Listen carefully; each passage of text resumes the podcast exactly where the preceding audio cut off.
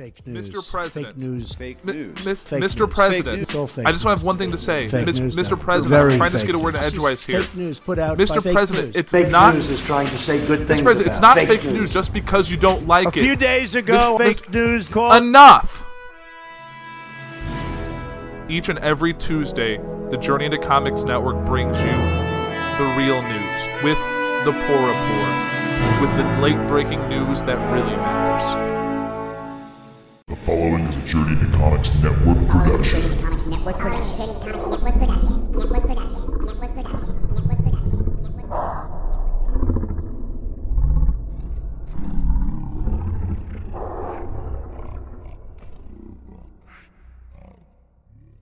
Piss off, ghost! Ladies and gentlemen, you're listening to Journey into Comics, the podcast dedicated to all things nerd, with your host, the podfather himself, Nate Phillips. Who? Star Lord, man. Legendary outlaw. What's up, ladies and gentlemen? Welcome to another episode of Journey into Comics. It's episode 197. Holy shit, three away from 200. I am your host, Nate. Today I'm joined by no one. We're rolling another solo cast here, burning the midnight oil. We are literally probably getting this episode to you just a pinch later than you guys typically like, so biggest apologies there. Anyways, so let's do some catching up. There's a lot of things going on in my world. I'm going to fill you guys in so you kind of have an insight to what's going on in my brain. So, uh, before we get into any comic book news, we're going to get into Nate's life and things that have been going on and why is that shit important and whatnot. So, uh, been doing shows and stuff. You know, we played a show in Indianapolis back on the 16th, I think it was. Pretty sure it was the 16th of June. And we, you know, had a very interesting experience. Uh, it was in this place called Jokers. It was like an upstairs event, lots of stairs with our equipment, and it was like, well, they, we have an elevator, but you have to like not be where you are now. So we had to like drive, and that's a that's a big thing. We were in downtown Indianapolis. It's weird because I didn't mean to tell you guys about like the Jokers Taps live show, but I feel like it's kind of good building to everything that's going on. So we played this show, not very many people there, but the people that were there were very receptive to us, which is one thing I've been very grateful for in my experience in this current run with with Walk Among Us is that people dig what we're doing and they're really nice about it and they are it's really a humbling experience to hear someone be like, "Wow, you guys are amazing." Like you wouldn't have expected what you guys do to come out of you because you don't see stuff like that. You know? So anyways, I don't want to I'm not trying to be fucking braggadocious. That's not my fucking jam. Back to it. So we played this show and it was just like an alright show, you know? And uh the previous show we played the weekend before that was kind of muddied because there was like some I guess we'll call it Yoko drama. I don't know. That's not the right word, but there was some drama going on, uh, not within the band really, but just within a member of the band and their spouse. Pretty simple to figure out. But, anyways, that drama was happening and it kind of affected the whole group. And then, fast forward, you know, before we even get to this weekend, um, as you guys know, I keep going down to my pops' house. I help him work on his house and get his fucking garage painted and all this shit. We're trying to make his house look super swank because we've got this big first birthday for Sawyer, my sister's kid, coming up in like less than a month now. Uh, so the clock is ticking. We've got stuff left to do. And in the middle of having stuff left to do, like life is like, nah, man, we're going to make things way fucking harder for you. It's weird because typically I would probably talk about this on the Voice of Survival and like talk about my trials and tribulations and things I'm going through and whatnot. But uh, this is where I'm doing it to start the show. Uh, hopefully that doesn't deter you. I will be definitely talking about comics and stuff here in a few short minutes. I promise there's some weird correlations, and that's something I want to also get into how the universe mimics and makes things happen that don't really make sense or add up until they totally, completely add up and you see the bigger picture. Back to it. So dad and I are talking and he's like, "Hey, you know, come down on Thursday." And I'm like, "Oh, that's the plan. I'll come down this next Thursday. I'll, you know, hang out and whatnot. I'll visit with him. Everything will be sweet." So we are doing our thing, and I text dad, and it's bad news. Um, it's about my uncle. I don't know. It's I don't know if I've said it on Journey into Comics or whatever, but there's a really terrible situation. My uncle got put in the hospital to have some stuff done to his pancreas. Uh, the hospital fucked up and punctured his colon. He almost pretty much goes septic, uh, which can kill you, and inevitably it's killing him. He is literally in a bed in his house right now, dying.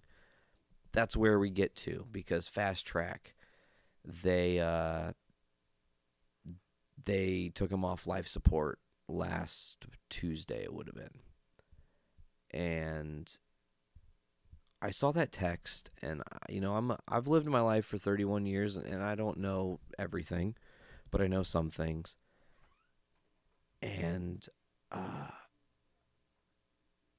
seeing they took your uncle off of life support read to me, Your uncle has passed away, right? So I got very emotional. Uh, you know, me and my Uncle Ron weren't and aren't like the ultra closest. It's not like we broed down all the time. I don't think we ever like really did any one on one activities, but I enjoyed his company. I loved being around him. He was always just trying to be kind of silly and happy, and he was a jubilant dude, you know?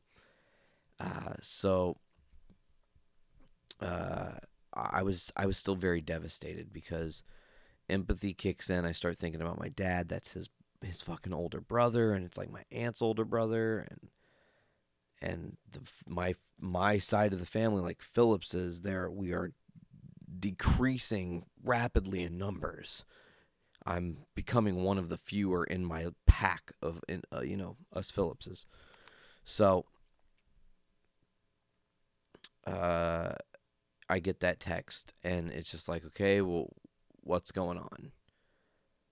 And Dad goes, well, he's uh, he chose to go off life support. He wants to go home. Okay, wait, what?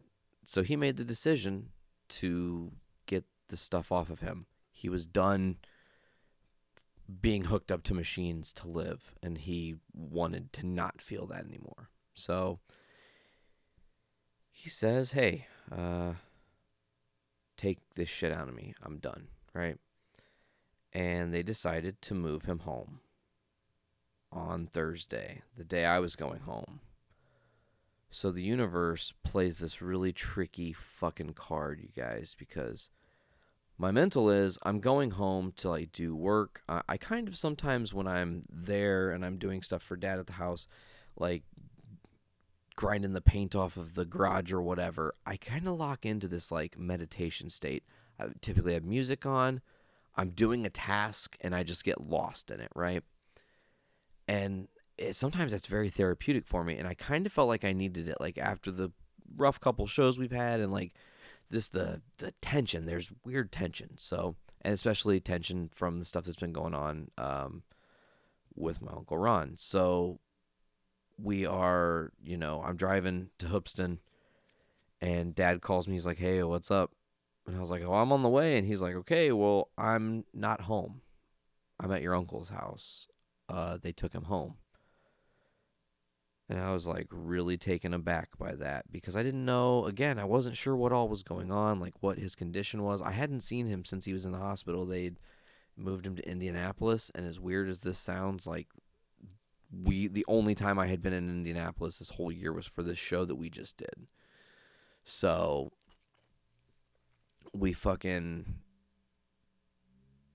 didn't stop, which I kind of regret, but that's besides the point. We didn't stop to see him and drove home, but now I'm driving to Hoopeston back to Thursday. And dad calls and says I'm I'm here with your uncle Nancy's here, some families here. What are you to do? What do you want to do? And I told him, I was like, really honestly, I don't know right now how I could handle like I wasn't sure what state he was in and I hadn't seen him almost a year, you know. Uh just cuz he traveled a lot and did a lot of shit and we travel a lot. So I mean, a bunch of traveling motherfuckers, you can't get together. It's hard, you know. Families are tough, you guys fucking know. So we uh hadn't seen him in about a year and I was just like I'm not sure man dad. Like I don't I don't really know how I feel right? I don't know how I feel cuz I hadn't really evaluated. Most of my feeling in this whole situation to start wasn't thinking about me losing a family member. It was me thinking about other family members having to feel loss and it being a family member and uh I had to finally like evaluate how I felt. And I was I told him I was like I wasn't I'm not sure man. I'm gonna go to the house. I'll uh try to get my shit together and like maybe start doing some work. Get this last wall taken care of and then we can be done with this fucking garage. And then we'll be chilling. We'll be able to hang out and just do whatever.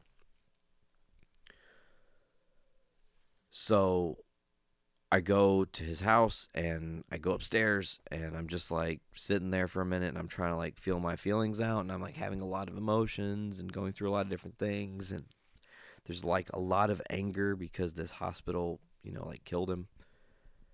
And I just I'm like bubbling and I'm not sure what to do and my first thought was like, you know, I love podcasting. Maybe I should just record a podcast right now, like do Journey into Comics like this actual episode that I'm recording right now, I was thinking about doing. And I didn't do it. Here's why. So I got myself together, get ready to do it. I'm going to run downstairs really quick, grab a drink, head back upstairs, and get locked into this podcast. Now, one thing, one tiny little detail I forgot to mention is uh, my pop said when he talked to me, he's like, hey, I also need my medicine. I don't have my blood pressure medicine with me. I forgot it. I fucked up, you know? And I was like, oh, great. Lovely. Just what I needed to think about. My dad also not having himself together with his health. Lovely. Okay, great. So I was like, well, let me know if you're like what time you might be coming home. I can always run it over to you. Maybe if I'm feeling it, you know, okay. You know, like maybe I would see Uncle Ron in that state and mentally be okay with it. Um, may you know like i was saying i was telling dad like later if i'm feeling it that could be a thing. I wasn't even committing to it at that point because i was uncertain. And uh, so i go downstairs to get the drink. I come down the stairs to my dad's house and i look out the window and he's there. My pops is at the house. I'm like whoa hey what's up man? He's like i came to get my medicine. I was like oh okay cool. So i'm talking to him for a minute and i'm just like what's going on? He gave me the rundown they asked my uncle, "Hey Ron, do you want to still be hooked up to these machines and try to f- until we can figure something out until they can maybe figure out a way to fix whatever's going on or what?" And he said, "Get this shit off of me." And they said, "Okay." And then he said, "I want I just want to go home." So they took him home. And that's a theme for today, by the way, folks. Is one thing I want to mention. The word home is very important today. Uh, so I talked to my dad for several minutes, and like right before that, it's weird how I tell my stories because sometimes I forget like the little in the in betweens, and then it's like, oh shit, yeah, that happened too. So my sister had called, and her and I had like a little heart to heart and chatted for a few minutes, and she was again. We're both feeling the same thing. We're grieving for the fact that they're grieving at this point. We haven't processed our own grief yet. We're so fucking focused on making sure they're okay because those people, my Uncle Ron, my Aunt Jane, my dad, they're the fucking rocks of our family, you guys. And this is this is the foundation getting fucking shattered right now. And her and I were more worried about them. So her and I talked, Sam and I talked for several minutes and kind of just like hashed it out and I was like, "Well, if you need me, just, you know, pick up a phone. I'm right here. There's no need not to call. You know, she reaches out all the time and stuff, whatnot. So talking to dad in the kitchen and he's like, All right, well, I'm heading back for a little bit. What do you want to do? And I took two deep breaths and I said, I'm going. got myself together, went ahead and, uh, you know, sat in that car with my dad, man, and we took a drive. And we drove out to my uncle's house, uh, about 40 minutes away. And uh, hadn't been there in a while. I, God, it was so weird because it had been so long I didn't remember what it looked like, honestly. Like, I can honestly tell you guys, I felt like it was the first time I'd ever been in that house, and I'd been in there a couple times as a kid. Again, though, Ron and Nancy traveled all the time. Aunt Nancy, right? So we uh we got there and everybody listen, everybody deals with shit. Everybody's had death. I'm not trying to like specialize my drama by broadcasting it to you. It's kind of fucking therapeutic right now to say this shit and know that y'all are hearing this shit and that y'all have gone through stuff too, right? And that's and that's the fact. Everybody goes through crazy life and death stuff. You might be dealing with some stuff right now. And it's fucking hard. It's the hardest thing. It's impossibly hard. It's hard on a level that is like almost inhumane, you know? It's just it's weird. So we uh we get there and as soon as you open the door you see him. Like he's posted up in this bed and his head is cocked to one side you know and his hair is super like kind of wet little you know i would say like sweaty maybe. I don't I, that's probably not the right term. He might have just like had maybe had a little sponge bath or something. I'm not sure so i looked at him and immediately i'm just stabbed to death in my heart because it's not him. Like the guy i know as my uncle ron is not there at all. He's not looking at me. He's not there you know? And uh, I uh, I said some things to him. You know, I told him that I would always live my dreams like he did him. He did his dreams because this dude, man, like uh, my uncle Ron was a badass. He served in Vietnam.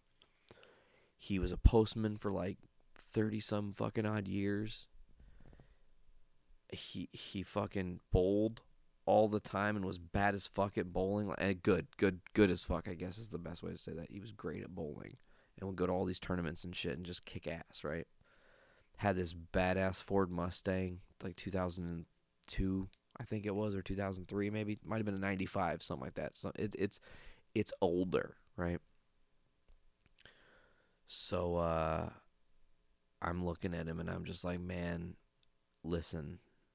I was like, if there's any part of you that can hear me, just know that I will live my dreams to the fullest and I will have a f- fucking great life like you did, no matter what. Like, that's the best I can do.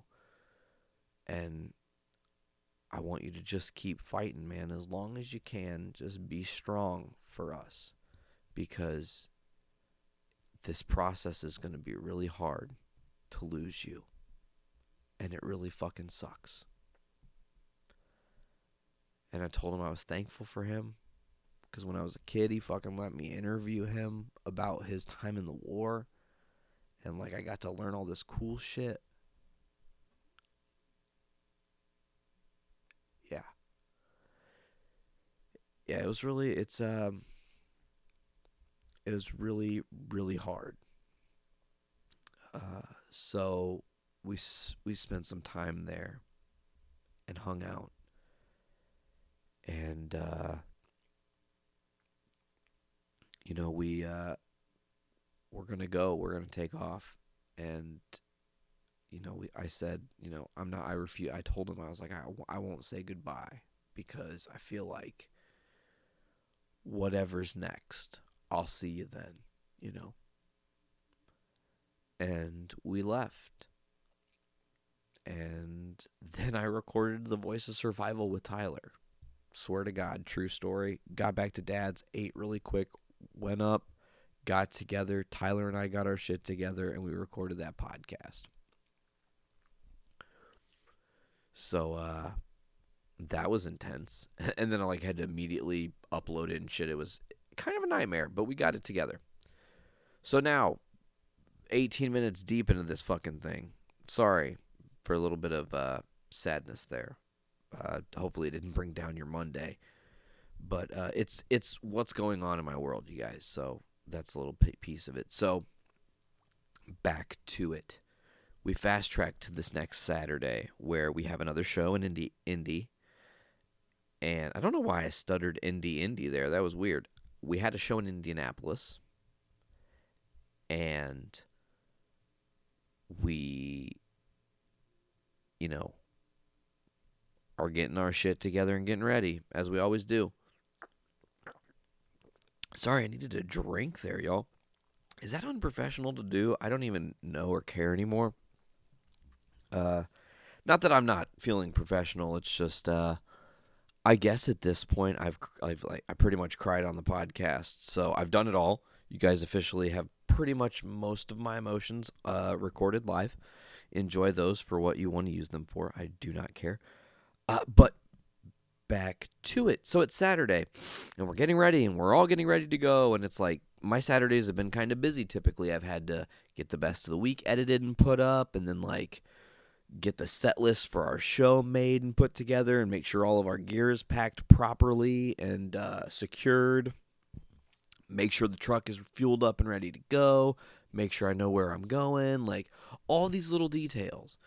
And this show this weekend was especially special because we got to go to my buddy Sai's house. Now we met Sai a couple years ago when we first played the punk rock night at, in, in Indianapolis. Uh, his band Delta Queen debuted and opened for us that night, and it was cool. So Sai had invited us over for a barbecue, and I was like, "All right, well, we'll take off at like one or so, and that'll be awesome." And for some reason, I was like kind of slow rolling that that Saturday though. I was like kind of dragging butt. And Rob had said he had to get off work at like two, so I'm like, all right, Rob will get here like two thirty or three. They'll probably roll out like Sarah will roll with Rob a little later, so V and I will go ahead and take down the equipment now. But we waited, and as we're waiting, we get a text, and there's some again turbulence going on, and pretty much initially I don't know. I guess I'm not going to talk about this. I don't want to talk about this, you guys. I don't want to bring up the stuff that like the really behind the scenes stuff because unfortunately like the wrong ears, man. Like that's all I can say. Anyways, we go down to Sai's place. And fucking mm, whoa. So Sarah Veronica and I get to Sai's place and everybody's there hanging out and he's got some friends over that I don't haven't met yet and whatnot and like we're all mingling and saying what's up? How's it going? and just it's a great time. It's immediately a great environment when you're at Sai's place. He's so inviting and like has just a loving household. It's it's it's fantastic. So we uh you know we get there we we're, we're chilling we're doing whatever and just like kind of mingling and a couple of us go and decide we're gonna hang out in the garage and just chit chat and bullshit a little bit and get out of the house.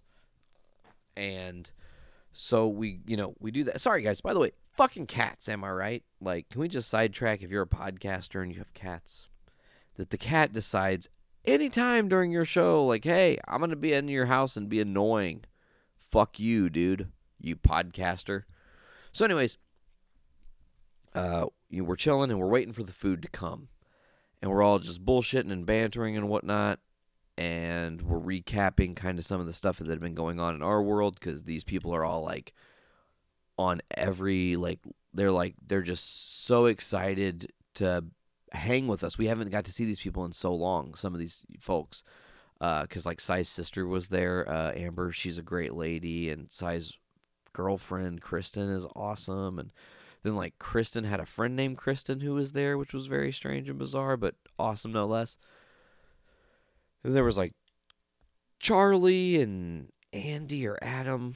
I suck with names, and then Noah was there. Uh, there's a lot of people there, so you know we're bantering in the garage and whatnot, and uh, the food's up.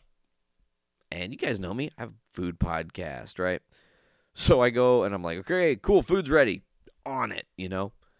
And they have these big ass, like, it's literally the fucking chicken leg into the fucking thigh. It's not even two pieces, it's just one perfectly sized piece. It's like a caveman fucking piece of meat, right? So I'm like, cool, let's get on this. So I grab the, the chicken and I'm like into that. And there's some potato salad. And I'm a big potato salad aficionado. So I put some of that shit on there. And then, uh, you know, I'm like, all right, let's just go about it like this. We're going to go ahead and get some corn. Oh my God, there's corn on the cob. And it was grilled on the motherfucking grill. So let's get it on. So I grabbed myself a corn on the cob. I'm so into that. There's also like some like caramelized perfect onion bulbs that were in the grill that were like fucking fantastic. So I ate so fast. I was just like scarf mode. Boom, boom, boom, boom, boom. Get done with that. We hang out a bit longer, you know, the usual band banter and what have you. We take off to the venue. Great night. Played with an awesome band. A couple awesome bands like the Mathematics were great. Filth and Majesty was great. Deadbeat Sailors were great. And then we played, and it was so much fun. It was Glenn Danzig's birthday. Rob was there. The whole band was kicking ass. We were taking names. The energy was hot. It was it was fun. We love playing punk rock night. It's one of the coolest venues for punkers and punk rock people alike to experience, right? So that's what I've been doing lately. We had this fucking cookout today that we went to, and I got to like chill out by the beach. I, it, I'm so mellow right now because of that. Because I was laying in sand on the beach. There was water hitting my feet. Sometimes I was standing up and I was skipping rocks. Sometimes I was going deeper into the water just because it felt very nice. I laid in that sand for so fucking long, just melting because it felt so good. It it really did. It felt it felt fucking awesome to just lay around in the sand. Like I've had this really crazy week. You know, shit's going down with my uncle and like shit's going down in the band's life. We've had like miscommunications and whatnot, and things going on and whatnot, and like lots and lots and lots of traveling. I mean, two hours to Indy and two hours back in one day. That's another thing. I did that two weekends in a row. Last weekend was not as hard as this most recent weekend. Most recent weekend, we didn't get home until almost 5 a.m. and the fucking sun is coming up, and I will, I will, I'm like, I've been up for like 20 hours right now, and if I don't drink this Red Bull, we're gonna crash. So I drank the Red Bull like I'm doing now, and uh, I'm super weird, by the way. That's a great segue out of the weekend that I had and the sand that I had today, which was so much fun. It was a great time. Lots of great food today. Um, by the way, backtrack to that potato salad. Just want to say five star for whatever the fuck Sai did. It was the most incredible potato salad I've ever had. It actually makes me want to like try to recreate it or do better. S- But I digress. Anyways, so to the Red Bull. I've been doing this weird thing where um, they have these different like the blue edition, the orange edition, the red edition, the green edition, the yellow edition, and they've got a couple other ones that are like sugar free and whatnot, right? But all of the tabs are different colors. And coincidentally enough, they're actually colors of Infinity War, like the Infinity Gauntlet, right? The different Infinity Stones, if you will. So I've just been drinking one of each can, and when the can is finished completely, I pop the top off without breaking it, and then I'm I'm collecting the Infinity Stones. As of right now, I only have two more stones to go. There are two more stones on Earth. Find them and bring them to me, my children. I don't think that's what he says, but I don't give a shit. Let's talk about comic shit, man. Half hour in, haven't touched comics. Whoa, taking you, taking you, took you, taking you guys. What the fuck? My words are coming out all wobbly now. I have taken you guys on an emotional journey before we've even started journey into comics, and now we're gonna start the actual show where we talk about comic book shit like. Man, Disney is about to own motherfucking Fox. Can we just discuss that for a second? I fucking love this news. It's the best thing I can hear, but it's not official yet. But here's some things in case you didn't know. First of all, Fox did in fact accept Disney's $71.3 billion offer that is a mix between cash and stocks. The only thing is, the term accepted isn't necessarily, that's like, accepted means they acknowledge that the biggest offer on the table right now is Disney. They're going, okay, well, we aren't ignoring that offer. That's what we will take if no if no better offers are presented, which means right now Comcast has an opportunity to like make an offer, which kind of fucking sucks when you think about it.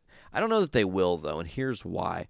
By the way, Disney is going to take on the agreement that they will take over all of Fox's net debt, essentially making the overall transaction uh, $85.1 billion worth, right? It gets fucking crazier, you guys. It gets crazier than that because check this shit out. And this is the cool part. Uh, actually, Disney and Fox's deal, right, is already in the process of being approved wi- by antitrust, uh, the U.S. regulators, right? So Disney increases their bid to the sev whatever I said. I, I don't have the stat up now, of course, because I fucking suck, you guys. Uh, seventy-one point three billion dollars, right? So that deal is good, and the U.S. regulators are going to pass the antitrust approval as as fast as two weeks. So the United States Justice Department could fast track this deal as fast as two weeks. That is if that is if Comcast does not come with a stronger offer now. Fuck off Comcast. We don't want to play these games. It's weird because they're not fighting over the shit that we care about in this deal. They're fighting over shit like The Simpsons, and they're like Fox and or not Fox, uh, Disney and Comcast are fighting over shit like the different TV series that are big for them. You know, uh, because that's where their money is really going to be long term made is some of those shows. So, I mean, granted, the movies are huge, but there's you know longevity and consistency and whatnot. I digress. So it seems like the AT&T acquisition that happened that has been talked about on the Poor Report um, is actually partially to, I guess, blame for the fast tracking of the Disney Fox deal, if it is to go through. So it seems like right now, what when was this uh, most recent article posted? Was the twentieth. So if tomorrow or today, actually, no, tomorrow, Tuesday, no, today is the twenty fifth, June twenty fifth. You're listening to Journey into Comics on launch day. It's June 25th. I fucked that up. So, literally, Comcast has until this episode release day at midnight the next day. So, the day the poor report drops this week, the 26th, if you will, will be the end of the possible offers from Comcast. They only have five days to counter.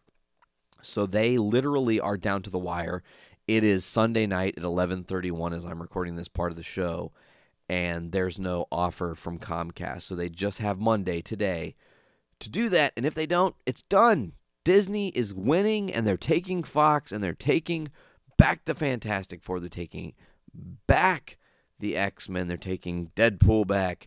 They're going to be having all kinds of amazingness coming from this news and I'm very very excited at the possibilities. We will see, folks, and we'll continue to update you guys. Obviously, we've got uh, you know, we'll have JIC 198, which will come out next Monday. Uh, JIC 199, which will probably be your Ant Man and the Wasp review episode, and then, oh my God, on the 15th, I think is the date. Let me see, July 15th. Let me double double that. No, July 16th, excuse me, will be JIC 200. Fucking crazy. We have a bunch of people planned for that show. It should be a blast. So excited to talk to everybody who's coming on. I'm probably going to have Nick Maxon from Brews with Dudes and Dick Tyner from Poor Report, or from Poor Report, from Podcastrophe. Uh, AP will not be able to make it from Poor Report. Tyler might be there. We are uncertain. We're hopefully going to lock him down. Veronica from Foodies Watching Movies will definitely be there. Pod Mom herself, Sarah, will probably be around. We'll see if she's on the episode. who knows how she's feeling on that particular day, folks? I've got crazier news. It's not all about Fox and Comcast, although we have more, or Fox. Well, it is Fox and Comcast and Disney, but I don't know if you guys are aware of this, but there's a new Teenage Mutant Ninja Turtles movie in the works, possibly called Ninja Turtles. Uh, after the Ninja Turtles Out of the Shadows flop that came out in, what was that, 2016, uh, it seems that Jim Gianopulos, uh, who is the new chairman of, uh, what is the studio? Fuck, I can't remember. Platinum Dunes, maybe? Yeah, it's Platinum Dunes. So, um, homie Jim Gianopulos is this new dude who's coming in, and everything that they've had, the Platinum Dunes studio, he's going, okay, how can we make this the best? How can we redo this? So it's very possible that we're going to get a better conceptualized turtle for the movie, like as far as their looks, their appearance, possibly a better concept, a different mythos, a changed or added mythos. They're going to bring turtles to a different level. And it's really weird. I don't know if I struggle with this or not. Maybe you guys can throw me your feedback and send some thoughts your uh, my way, but I don't know that I'm into all of the remakes all of the time. Like, okay, it was one thing with Spider Man because it's like, okay, Sony tried a couple times, fucked up. Marvel takes over. That makes sense. Marvel is the right person to do the job, obviously. This is Platinum Dunes keeps fucking up Turtles, and now they're going to go, okay, well, let's try again. Because, I mean, even Teenage Mutant Ninja Turtles Out of the Shadows is kind of a soft reboot. It kind of scrubs some of that first movie away subtly. I mean, changing, oh, this that wasn't the real Shredder. There's this new real Shredder, and here's actually Bebop and Rocksteady, and here's Krang, and all this shit from your childhood, that, but it's not quite how you want it to be. It's not quite what you want, but it's close. It's close enough, right? Oh, you still didn't like it. Shit. Okay, fair enough. All right, so Turtles, I'm over that shit. We don't want to talk about that anymore. Uh, let's talk about. Oh God, there's a random ass video playing. Don't you guys love that when random fucking videos keep playing? What is going on? Oh, there's a way to stop that. It's just oh, that's cool. I can just turn my fucking audio off on my computer. So when I'm pulling up my different, uh, that's a big one. Let's talk about that. 36 minutes in, this is a heavy topic. Let's talk about apparently, this is real, by the way.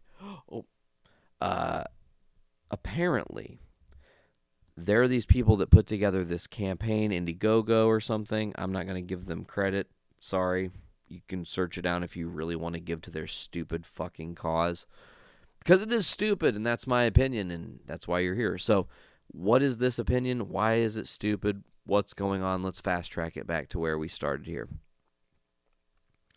These fans are trying to raise money. They've raised several millions of dollars, I think, towards their ultimate goal. I think there's, I don't see where it is that they have the actual number. Whoa, whoa, whoa, whoa, whoa, whoa, whoa. Okay. Here in the original original article, um, oh, seven million. Wow, they've raised seven million dollars. So there is a website called RemakeTheLastJedi.com. I accidentally plugged them. I didn't mean to, but they are trying to essentially, uh,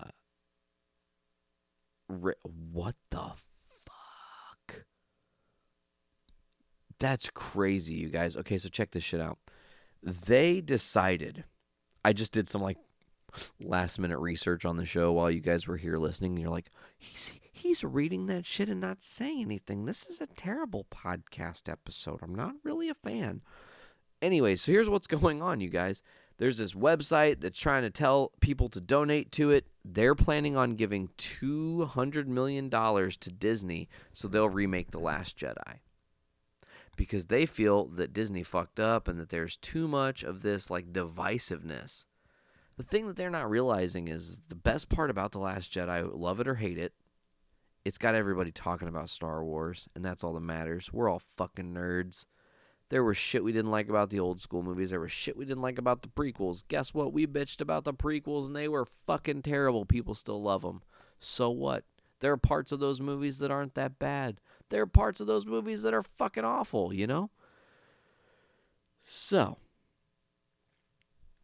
what do I think of this? I think this is a very poor thing. Okay, listen. The movie's already out. It would be an utter, utter disaster, an utter disgrace, and a slap in the face of the names of the original director of the movie, Rian Johnson, and the people that worked on that movie, which I thought was brilliant. They did a great, fantastic, fucking fantastic job. The Last Jedi was so good. Uh, but it would just be a slap in their face. And it's like, so wait, now you're going to have episode 8 again and then try to say the other one never came out? Like, it already happened, bro. Everyone's already seen it. It made a lot of money. Uh, and a lot of people liked it. So fucking get over it, man. Like, why? The crazy thing I think is they've raised 155 million dollars of their 200 million dollar goal to give to Disney. They are very close to this and nearing the end, unless they're lying and just like faking the counter going up. I don't know how that shit works. They couldn't do that on Breaking Bad though, I guess. So they probably didn't do it here. Let's go to uh, my favorite source, comicbook.com, to get some actual fan thoughts from Twitter what people think about this uh, this uh, possible remake of Star Wars: The Last Jedi. I don't think so, Jack. But let's see what it says. Oh, also, I wanted to mention these directors are confident that they could use the footage that was shot for Carrie Fisher in the movie and keep it. They want to keep parts of the movie, I guess, because it wasn't that bad. Fucking assholes. Uh, okay, so back to it. Let's go to the Twitter machines. A remake of The Last Jedi is just going to be a bunch of straight white dudes measuring their lightsabers and sh- saying actually for two hours. Another person says, in order to save Star Wars, we are going to remake The Last Jedi with a box of puppets, a package of goggly eyes, and my dad's camcorder. Please give me 300 million pounds. I'm going to remake The Last Jedi and make every character a lady and have Luke Skywalker marry six porgs in a trench coat. Someone put a picture of Peter Griffin in his fort that has a sign that says "No Girls Allowed," and it says "Proposed The Last Jedi fan remake." Oh my God! There's leaked script for this already. They've already leaked some script for this shit. Let's read what it says. I'm being totally sarcastic. This isn't actually the script, by the way. If you fucking believe that, you're crazy. The Last Jedi remake script, page one, exterior space, or something we see Luke Skywalker being cool because he's like our dad, except he actually loves us and is proud of us and would never tell us to get a job even though we don't want to. Luke, girls are smelly and bad. That's the leak. That's the first page. Shit. Remake The Last Jedi, except this version is just Luke milking every single Thalas Thala Siren on the island. That's actually Thala Siren on the island. Okay, that was a little tongue twister. I'd like to formally submit my pitch for The Last Jedi remake to anyone that's listening. It's exactly the same as The Last Jedi, except the scene with shirtless Kylo Ren now has a waistline on his pants six inches higher. So pants even higher, closer, probably over his nipples at that point. I, for one, think that The Last Jedi remake looks fantastic. Wait, that's Fairly Odd Parents, bro. that's hilarious. Uh, though My Last Jedi remake is the same movie, except everyone is a porg and only speaking porg noises, and the porgs are replaced with actual actors making porg noises and super small and can fly. After seeing all the remake The Last Jedi nonsense, I have one question. Do you uh do you guys not know about fan fiction? Yeah? No? I didn't think so. Uh yeah, this is bullshit, guys. Don't buy into this. Don't give them money. They don't need to do that. Uh, it's actually really weird though because I just pulled up an article as I do. Rian Johnson uh, responded to this and uh, remake the last jedi tweeted our team of producers is offering to cover the budget for a remake of the last jedi in order to save star wars. Share this and spread the word to let robert Iger and disney know you want this. This isn't a joke. We're ready to have the convo now. Hashtag remake the last jedi. Hashtag star wars. Rian johnson responded with please please please please please please actually happen. Please please please please, please, prayer hands for 1, 2, 3, 4, 5, 6, 7, 8, 9, 10, 11, 12, 13 times. What does that mean? I don't. I think that it's just him more. Be, and maybe he's being a little sarcastic because he knows that'll never happen, right? Like, oh yeah, please, please take away my work of of art by, uh, yeah, please do that, guys. You know, like, it's crazy. Why would they do that? I don't understand. It's just bogus, you guys. I'm not a fan of it at all. Okay, so where do we even go from here? I'm trying to figure out if I have any more Star Wars news to talk about. I don't think I do. I feel like I've got a fuck ton of Star Wars news that I've been not covering yet. Uh, there's a little bit of comic book news, I guess, I need to talk about. Uh, so, oh man, comic book news. Do I how, how do I want to even start this? We're this gonna run late, you guys. Um, but I, I it is what it is, anyways. So, comic book news. We'll start here. Uh, and this is to be difficult back to what we were talking about earlier. So, Spider Man, Amazing Spider Man 801 came out, and that's Dan Slott's final book. Interesting because without meaning to today, uh, I read two Dan Slott books to talk about on today's show. And, well, it's just interesting, right? So, Amazing Spider Man 801 is a story that takes place just after, obviously, Amazing Spider Man 800. That storyline concluded with lots of different things happening. I'm not going to spoil it if you haven't read it yet and you haven't heard my talk, me talking about it. Well, then it sucks to suck. Uh, but anyways, 801 is interesting because it's in its own pocket. Uh, the story is told literally the day that Ben Parker is killed, right? So it's actually got art that looks like it's from the 60s OG Spider Man. Like, that's how much care they put into this story, right? And uh, so I'll break down the story really quickly and then I'll kind of give my perspective. Essentially, the story it's it doesn't serve as like a launching off point really or anything. It's really Dan Slott saying goodbye to the character in a clever and really emotionally driven way. Uh, it will pull at your heartstrings, especially it was this was an especially hard read for me, and you guys will again know why here in a short second. So you read the book and it's about this guy who goes to this supermarket or to this uh, like corner market and it gets robbed by this thug, but Spidey saves the day. And this guy was freaking out that he wasn't going to have time uh, to say goodbye to his father, who was sick and dying in the hospital. And he only had so much time to see him. He knew that his dad was on, like, the clock was ticking. And he was worried he was going to miss him, but Spider Man intervened, saved the day, and this dude didn't end up late. And he was always like, oh man, I appreciate Spider Man for that and then it kind of fast tracks into the future and it's Spidey and he's fighting a bunch of baddies and uh this dude gets uh you know he gets to to help Spidey a little bit and he introduces himself hey i'm kenneth you know like you don't you don't you definitely don't remember me but like i've interacted with you once before spidey and it was like you you don't know what you did for me. Like it was a really special thing. Thank you because you gave me the time that I didn't have. You gave you gave you saved my life and gave me additional time that I didn't think I was going to get. So I'm I'm grateful for that. Spidey's like, "Oh, well, that's cool. It's pretty cool because the story also shows in the in the back when uh, Parker saves this dude, the origin of the friendly neighborhood Spider-Man and where that comes from. Like, why did he start saying that and whatnot?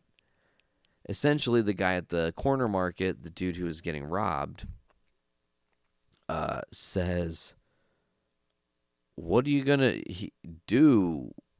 Uh, oh, oh, uh, yeah, he uh, he asks if he's gonna eat the the burglar.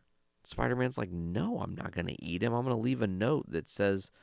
Well, I mean, I'm like not a bad dude. I'm friendly and like a neighborhoody dude. Like I'm your friendly neighborhood Spider-Man. He writes it on the thing. It's like, okay, well, that's officially in canon. That's awesome. Uh, so then, you know, fast forward, and it's this uncle, this Ken guy, uh, talking to his niece, and she's like, "Oh, of all the superheroes we get to meet, why did it have to be Spider-Man? Lame. Like nobody wants that."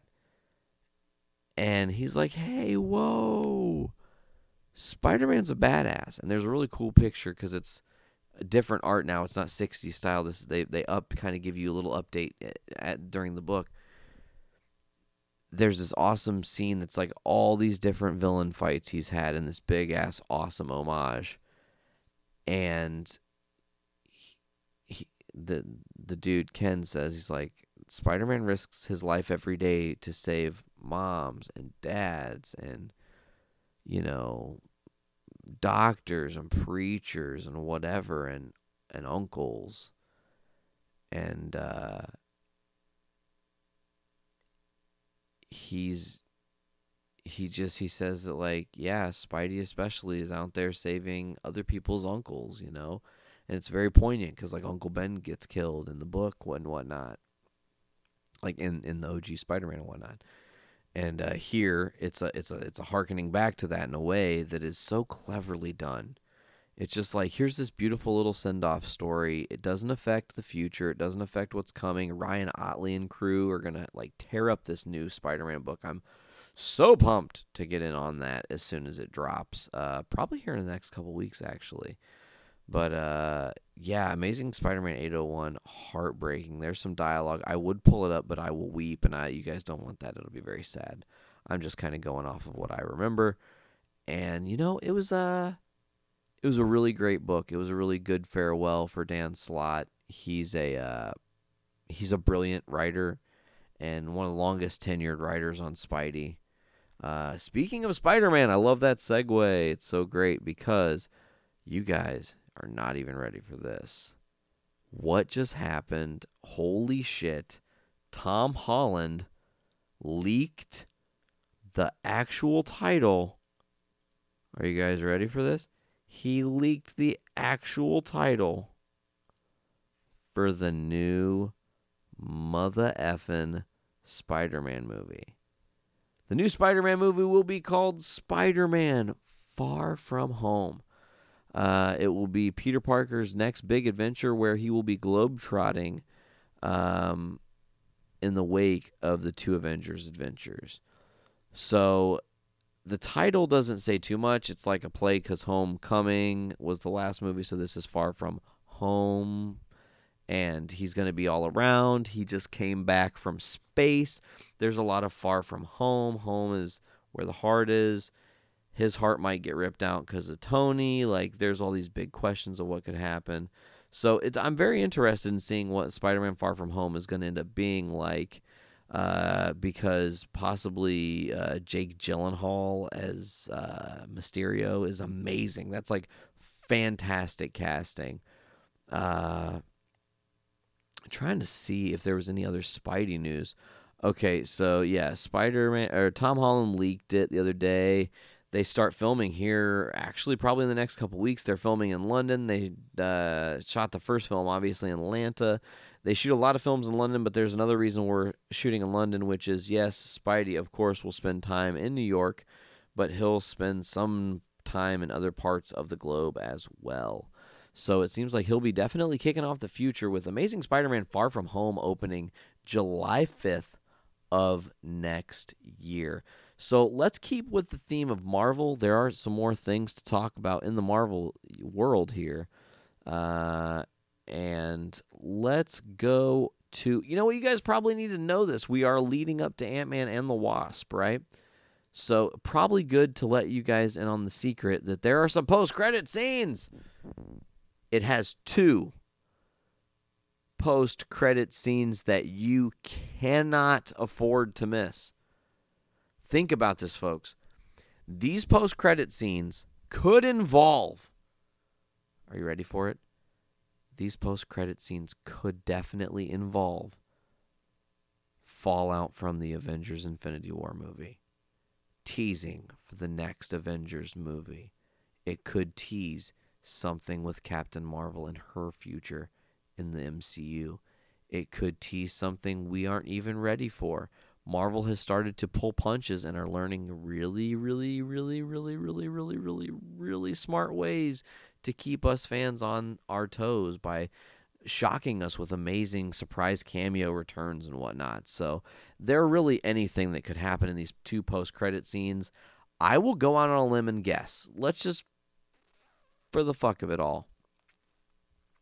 First post credit scene is going to be one or more people from the Ant Man and the Wasp movie fading to dust. The second post credit scene is going to be Ant Man going to the quantum space to find someone. It'll be a dual solved thing. They'll set it up in one and then give you a little short halvesy payoff. He won't solve the problem, but he's going to go to the quantum realm. He's going to end up finding whoever is lost again because he'll figure it out, you know? Oh, oh my God. What if. Oh my God, that would be even crazier, you guys. Okay, so what if this is what happens instead?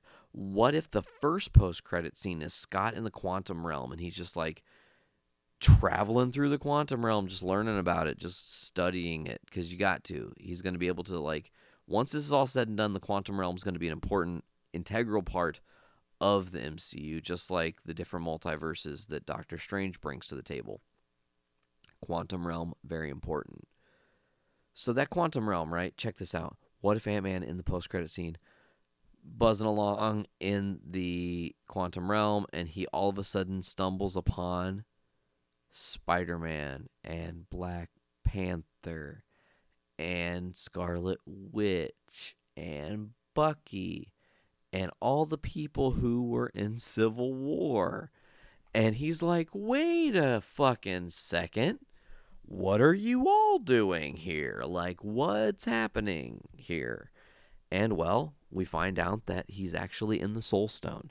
I think that would be a really clever, cool play to to to, to do that. You could. There's definitely um, a theoretical science behind why they would do that. I just hope they can execute it if they do that. And then, of course, the second one could be people like Scott's like, he goes to the quantum realm. Like, it was really hard to find where the soul stone was, but he's like, I got to get back and tell everybody. Like, I'm going to need all the help I can get to save the Avengers. I should go get the Wasp. She's my teammate. Like, this whole movie was us being a fucking team. And he goes to get them, and they disappeared because of the thing and that's happening as he's coming back. So they end up there, and then he's got to travel back, but he can't necessarily directly get back, and it just makes it. You set it up as a as a difficult journey for Scott, so he can become this legend of a fucking hero. Because if he and fucking Hawkeye save all of the Avengers, ultimately, shit'll pop off. Fans will go nuts. That's uh that's the little guy winning in that situation, and that's the cool thing, man. And that's a joke. That's a pun, by the way, because Ant Man is a little guy. Little guy. So yeah, be staying for those post credits. You don't want to miss them. Let's go. More Marvel news here. Uh, Tom Hiddleston confirmed Loki's fate, and uh, I want to actually read this quote. Um, so I've known about the scene with Thanos for two years. I met with Marvel in May of 2006, and they were actually telling me the story of Ragnarok with concepts with concept art and images. The Russos came in and introduced I introduced myself, so all four of us sat down and they said, "This is how Infinity War begins." So he says that he explained that the knowledge affected his performance in Thor Ragnarok. My whole journey through making Thor Ragnarok he knew I knew this was coming that by the end of Thor Ragnarok, Loki had been accepted as Thor's brother again. Uh, and then, of course, uh, Loki's death set the stakes emotionally up. Um, it made the stakes up dramatically, actually. You know, Thanos is someone who's more dangerous than anyone we've seen before. Uh, it's really crazy. It, that'd be crazy. I think that's an interesting thing I almost wouldn't want to know that. Like, don't fucking spoiler me like that, man. Let me kind of blindly enjoy the experience like floating down a lazy river. I don't want to know that my character's getting killed off until I'm getting killed off, man. Isn't that how it works? That's how real life works. Back to the theme of fucking death today, apparently, but like, it's not like you can plan and prepare for your time, man. Like, sometimes it just fucking happens. So, like, if I was an actor and my character was gonna fucking get the axe, tell me last second. I don't want to know until it's time. Like, I don't want to hold on. I want to, because then I'll be able to, like, really channel that shit and take on that emotion, because that's real, you know? Marvel Studio president, that's Kevin Feige, by the way, opened up about plans after we are done with the next Avengers 4 movie. So it's one film at a time, Feige says. Between Captain Marvel finishing in two weeks, Spider Man starting in two weeks, Avengers 4 post getting underway right now, releasing this movie. That'd be Ant Man and the Wasp. Everything's keeping us, all of that's keeping us busy over the next year. Um, it's about a year for the rest of those things to come. The plan forward is going to be about making a great film, as good as film as we can, one after another. How they connect, how they build up, it all goes back to the comics. Comics has done a good job. Infinity War was just one mega event in the comics and the history of mega events, so who knows? Marketing is coming up with all sorts of things. How to debut those plans, how to debut Captain Marvel. Lots of opportunities for fun, exciting stuff coming up. And after Avengers 4, um, being less cagey about it.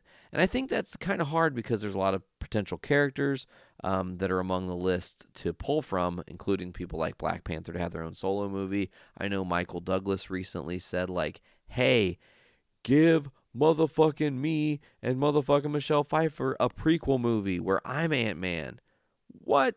I mean, you could do it CGI. It, it it it would totally work. It would be so good especially if it was like old school war espionage movie like he's stealing but it's like to save the universe instead of kind of like to just stop this one dude from being an asshole which was kind of the first ant-man but i love that movie don't get me wrong i'm just excited for the future of marvel guys you guys know if you're listening i'm a marvel nut um, there's only, you know, okay, here's another thing I want to talk about. Kevin Feige saying all kinds of different things with the Ant Man and the Wasp movie coming out. He had an exclusive interview with comicbook.com that we're talking about here. Uh, he said that they are still figuring what's coming out uh, next in line after Avengers 4 and Spidey. Uh, they're still trying to figure it out. I think there's still a few more months, um, but we're not going to be seeing anything for Captain Marvel yet. It's going to be a little bit longer. Uh, he says, You guys already know as much as you need to. We've got Skrulls, we've got the Kree. It takes place in the 90s. You have Sam Jackson with two eyes and Carol Danvers, a unique telling of Carol Danvers' origin story. We are about two weeks out from completion of principal photography. Uh, so, when will we see a trailer? Who knows? This is all just a long chess game, folks. More Avengers news. Um, oh, somebody. Oh, that's dumb. People are dumb. Man, can I? Oh, I don't want to. Never mind. I don't want to dog on him. That's pointless. Speaking of uh, Thor Ragnarok, by the way. So there have been a lot of people that have been like ranking MCU, uh, Marvel Cinematic Universe movies. You know, like ranking them on different credentials. I guess is the way to say that whether or not it's like what what's the funniest movies in the MCU, what are the saddest movies in the MCU, what are the dumbest movies. Well, somebody created a, a credential for what is the gayest film in the Marvel Cinematic Universe, quote unquote gayest, and I hate that word, but it's fine. So I don't, I don't. That sounded bad. I don't hate gay people, folks. You guys know that. I hate the labeling of. Anyways, so what is the gayest film in the MCU, you might ask? Thor Ragnarok. And actually, Taika Waititi said that he's so thrilled. Vulture ranked what is the gayest Marvel movie? And Thor Ragnarok won straight up. Yas. Take that, Iron Man, Taika Waititi says. That's awesome. Taika Waititi's badass. I like that guy. He's funny as shit. Oh, I read that too. Uh, so the other thing I read from Dan Slott was the Iron Man book that just came out, Tony Stark Iron Man, and it was pretty great. Uh, it shows Tony with lots of new tech and like really sets the stage up. I'm not really sure where they're going to go from here. The story's pretty basic. It was cool. It featured a cameo from Fing Fang Foom and overall I really enjoyed this book. It was a great thing for Dan Slott uh, because you know he just did a good job of telling an interesting story about Tony being this kid who just is too smart for his own damn good and doesn't even realize it being Tony Stark and then that harkening back to his modern life and how he'd had to like uh essentially decide to uh put the past behind him in favor of moving forward and and whatnot. I thought it was great. If you have a chance, I'm not going to spoil the story because I think it's uh I don't know. It's not like with the with the Amazing Spider-Man 801. That story in and of itself is just interesting because they had like a lot of parallels talking about uncles and the importance of uncles and like all of that stuff. And then I've got all this shit going on, and it was just uh, it was just funny timing. It's weird how shit like that works out. You know, uh, the universe definitely jabs you while also like pushing you along, going here, move along, like you're going on the right path. So we've only got a few things left to talk about here, folks, and uh, let's just. I want to read this. So this is from Kevin Smith. He posted this on his Twitter. It's the Sundance Film Festival letter that was sent to him November 24th of 93 uh, essentially accepting clerks to the Sundance Film Festival. It says, Dear Kevin, as you already know, your film has been selected as one of the 34 films that will be shown in the independent feature film competition at the 1994 Sundance Film Festival. On behalf of Robert Redford and the entire staff of the Sundance Institute, we congratulate you for the, your outstanding achievement and commitment to independent film. We feel this year's program comprises an extraordinary group of film, all of which exhibit diversity and courage. Your film contributes strongly to the program, and your vision adds spirit to the group. The festival will be held in customary Park City, Utah location from January 20th to 30th, 94. We look forward to meeting you there and sharing in your excitement.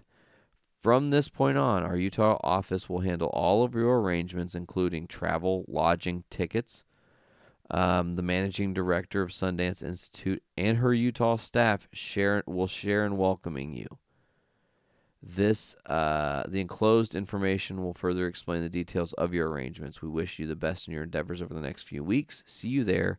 Kindest personal regards, Sundance Film Festival programming staff. The letter that changed Kevin Smith's life. Man, he went on to work on Clerks, and now he's looking fucking swank. Man, he's down a whole shit ton of weight. He looks like a whole different person now, uh, but not in a bad way. It's just like he's he's kicked a shit ton of ass, and that heart attack that almost took him, he decided to punch back, and he looks like he's feeling better and is looking better, and he said uh, visited a place that he'd been going to for over a decade since he's lost weight. He was looking to get some new jeans, but I was shocked and delighted to hear we are a specialty store. We don't carry jeans that small.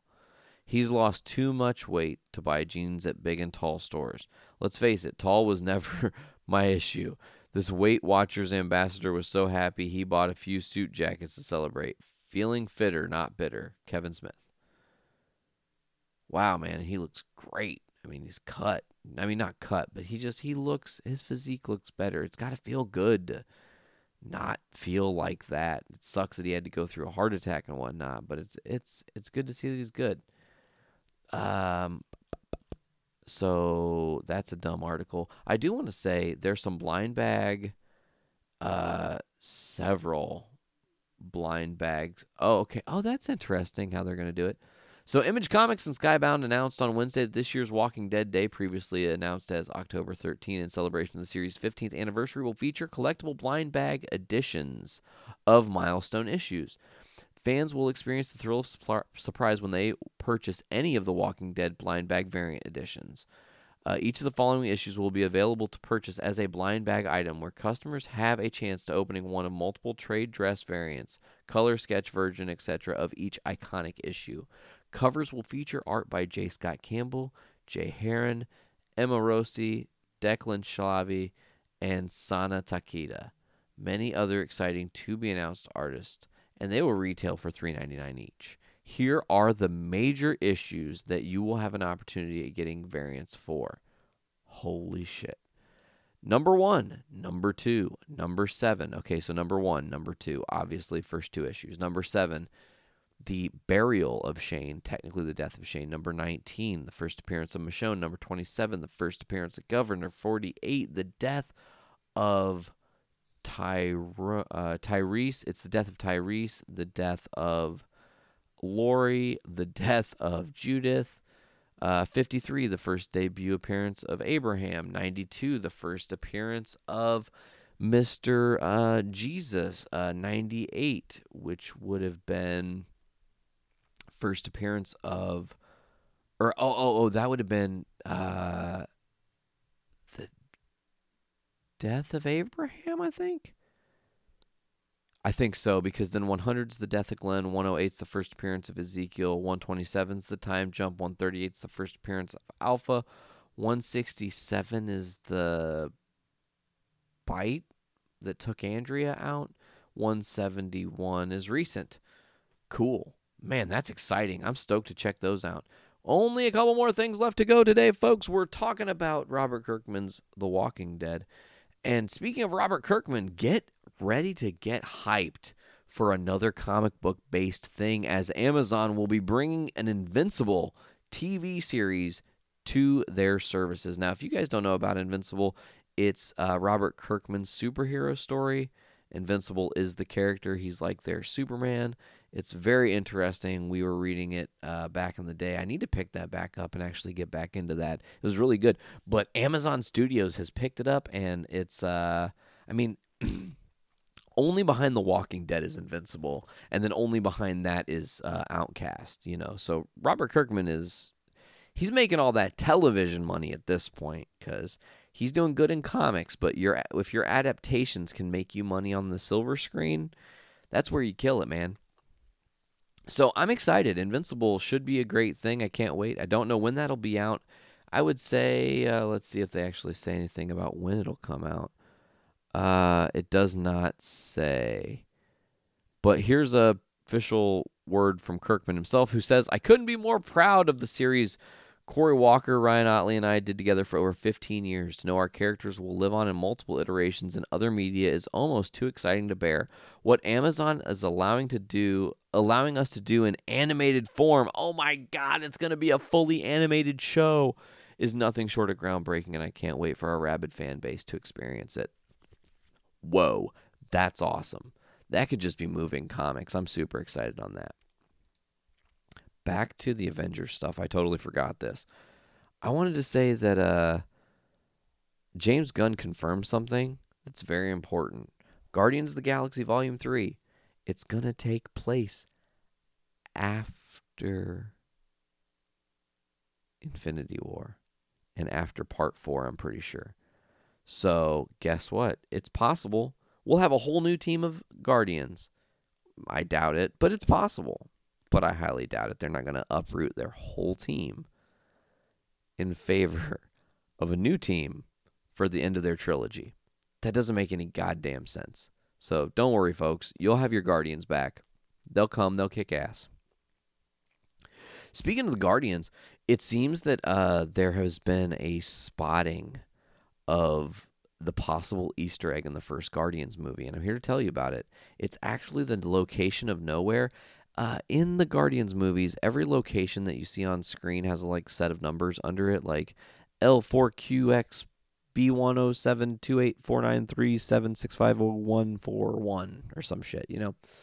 Those are actually translatable uh, and translatable by way of you can use different uh, methods with numberology to decipher secrets that are some of James Gunn's really ultra hidden Easter eggs. officially Revenge of the Yawns, maybe? It's not time for that title. That whole series might be dead. Anyways. So, uh, Knowhere, which we were in Knowhere in the first Guardians. We were in Knowhere in Infinity War. But in the first Guardians, we go to Knowhere and the little thing text says where they're at.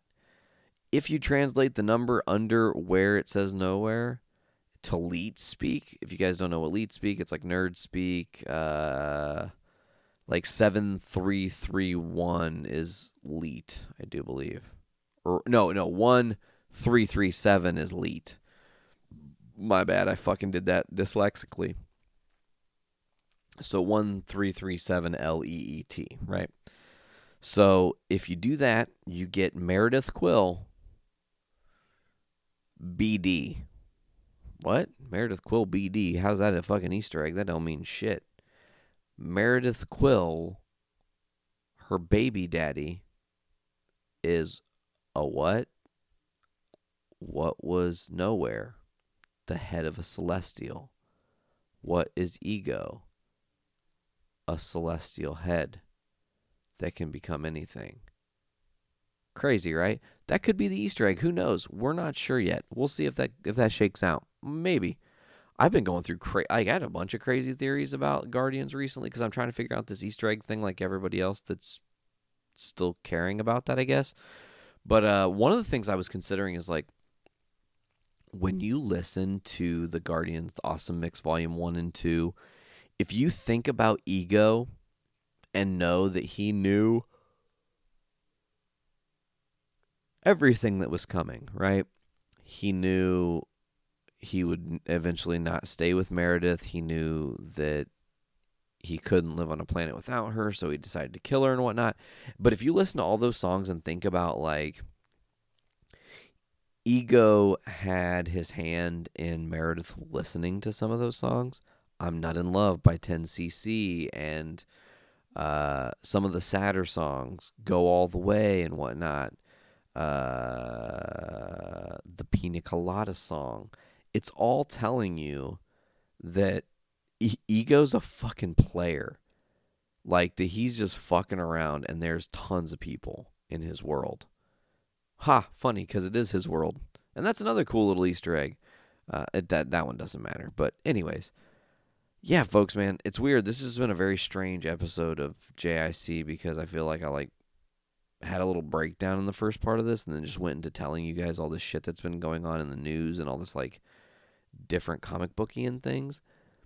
I'm stoked. I'm stoked for the future, as I always say, in what's going on uh, with the comics and whatnot. Uh, I'm gonna be working my took us off to get this episode to you guys as quickly as possible. Right now, some of you midnight oilers are going, "There's no new journey into comics." What the fuck?